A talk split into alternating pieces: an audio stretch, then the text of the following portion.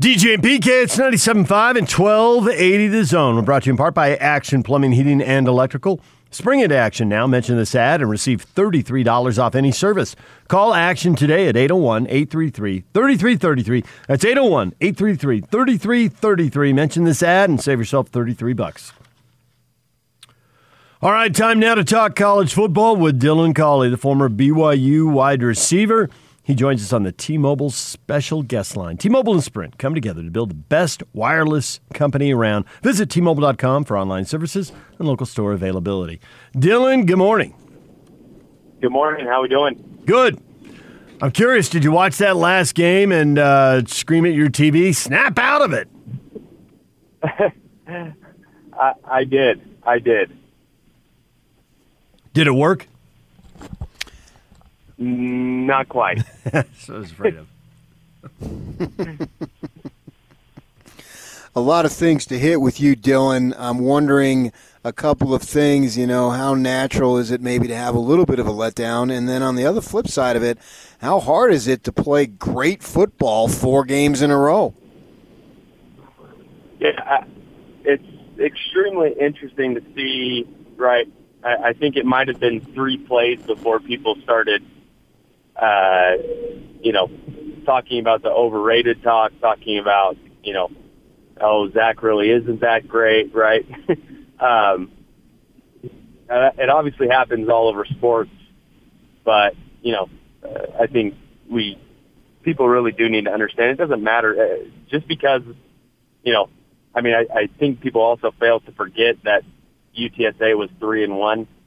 Um, but, you know, people are quick to forget that playing four games in a row, winning four straight at the Division One level is a very, very difficult thing.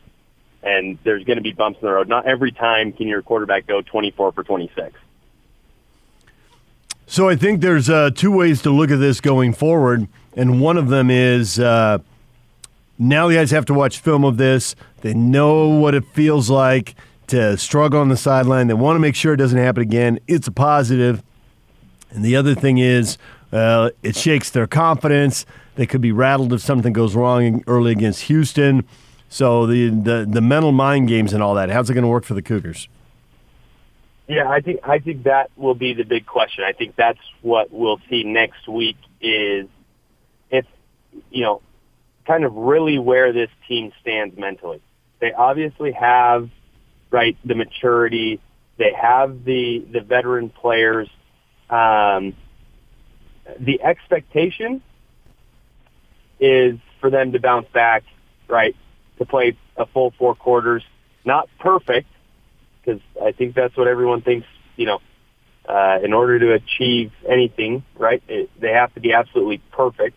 But if, you know, a lot of questions are going to be answered. If they bounce back and they play extremely well and, you know, they they kind of hand it to Houston and uh, physically right dominate physically, dominate mentally. I think you're going to see probably a different BYU team than you've seen in quite a few years. I don't think we've seen a mentally tough BYU team in a while, even when I was part of it. Right? Um, teams that can, you know, teams that can go five, six, seven games in a row. So it'll be it'll be an interesting, interesting uh, game Saturday. If, you know, because I think that's what will define the rest of the season. It's funny in that the media we're asking the same question phrased different ways of Kalani as far as how can the team handle all the hype and all the love and he's trying to downplay it and I get that because he thinks it's a potential distraction, although it's a distraction that you would actually like to be in the position of having to downplay, receiving a bunch of attention. But how much do you think that it plays into the players? Like, uh, we're supposed to beat these guys. And then, particularly against San Antonio, before the Powell fumble, they just go right down the field. And it looks like they're going to go up 7 nothing two minutes into the game, yeah. just like we thought. So maybe there might have been a let the guard down, and now they got against Houston, and so they should be able to recapture it because they know that they can't let their guard down. So all this stuff that is playing into it, how much does it have an effect? I mean, first of all, I think if you, if, right, the, it's, it's always fun to hear, right, because everyone's going to answer, no matter who you ask, you ask someone about hype, right, you ask a coach, you ask a player, they're always going to revert to, you know, uh, we don't think about it, we just need to go out and play, right? That's the cookie cutter answer. It's what needs to be said. You can't have people Yes. thinking that you're just sitting there jumping for joy for a top 25 uh, you know, a, a top 25 ranking when I think maybe 30 teams are playing, right? Um, so in terms of, you know, how they're kind of accepting it, I do think that there is a level of, hey, we are pretty dang good. We know we're better than we have been in a long time. Uh, but this last week, we, we can't afford to let teams believe that they're in games. That's the way that the conversation needs to be had, right? Not for anyone outside, but for themselves to be able to say, okay, you know, we can't struggle against UTSA. We have Houston next week. We need to make sure we, you know, take it to them pretty good. And then that's what's going to set up the rest of the season so that we can go undefeated. If we want to give ourselves a shot in the final stages in the opportunity to go to a New Year's Six bowl, right? We can't let teams like UTSA hang around for very long. So that's that's one aspect of it. The other is understanding, you know, the level of they should be confident, right? They are a very good team. They're going to make mistakes. There's going to be things where, you know, they kind of let their guard down a little bit. It happens to every single team every single year. And so those are just kind of expectations you have. It's just a matter of how are you going to bounce back? How are you going to recreate the kind of the dominance that you've had the first four games, no matter the opponent, because a big part of that is the mental aspect of it. Dylan Collie, former BYU wide receiver, joined us here on 97.5 and 1280 The Zone.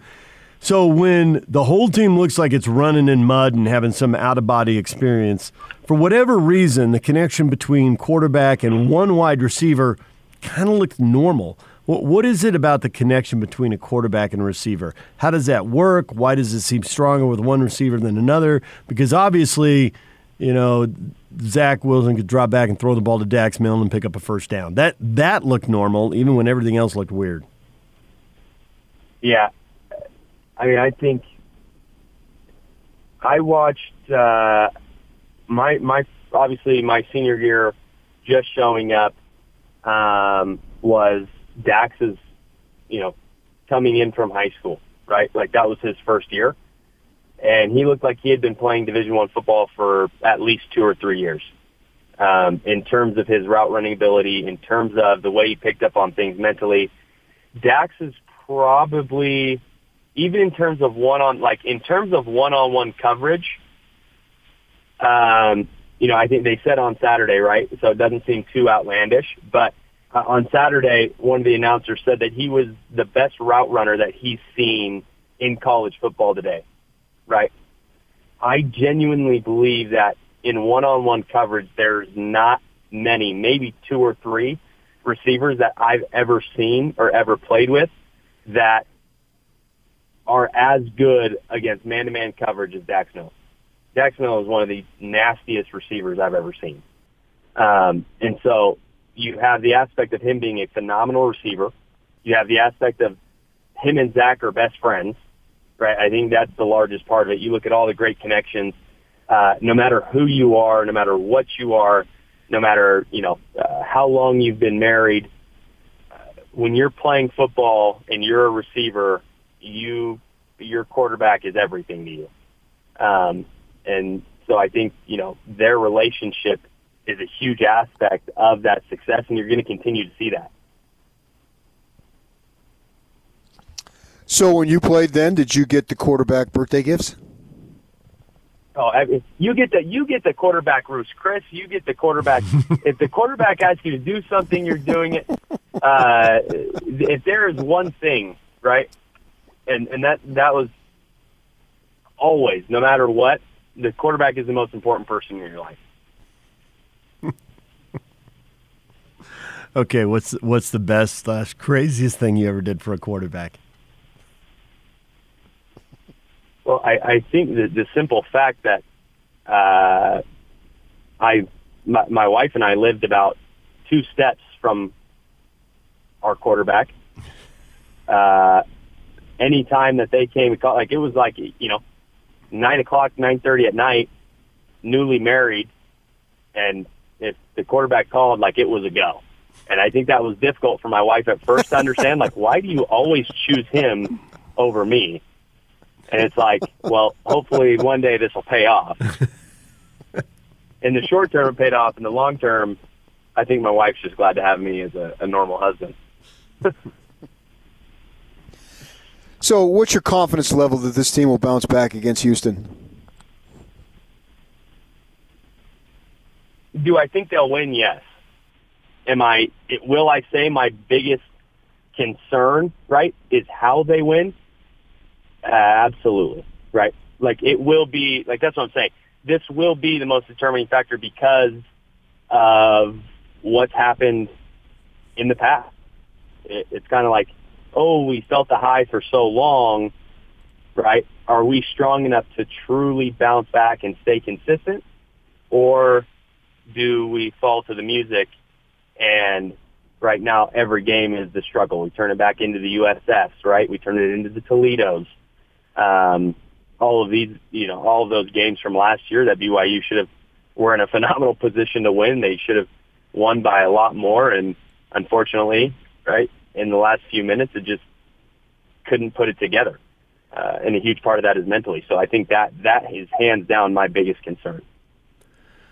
So I watched the Houston Tulane game, the only game Houston has played so far. I don't know if you saw some part, all of it, some clips and all that. Mm-hmm. Uh, Houston looks like they got a ton of team speed. They look like they were playing their first game against a team that had, uh, you know, played several games for 20 minutes. It was a mess and you couldn't take anything away from it other than Houston can't hold on to the ball. And then something clicks in, they settle down, and they dominate the last 40 minutes and outscore them 42 to 7. But there was no, uh, you know, they were spreading the ball around to a lot of receivers. I think only one receiver had more than 50 yards receiving. No running back mm-hmm. ran for 60 yards.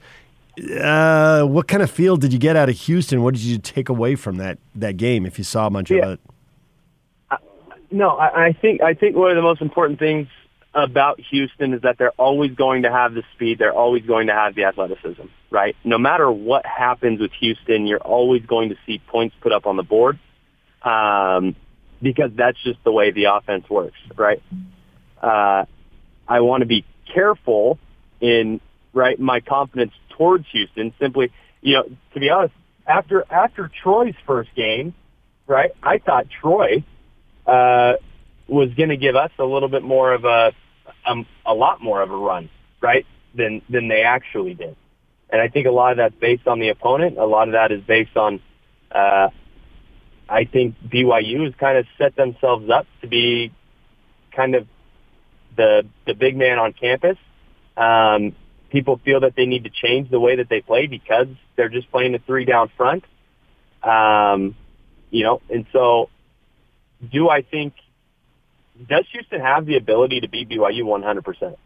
Right? It's just a matter of if they're going to get into their own heads, if they're going to execute. Their defense is not great, never has been, never will be.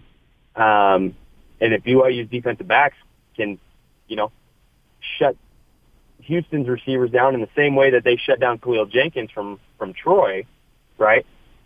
Uh, I don't I don't think that there should be a problem, um, but there's obviously a lot of proponents to that. Well, Dylan, we appreciate a uh, few minutes. Our condolences to your wife. I'm glad she finally got you in line. Got that all figured out. And uh, enjoy the game, and we'll talk to you again next week. No question. Thanks, fellas.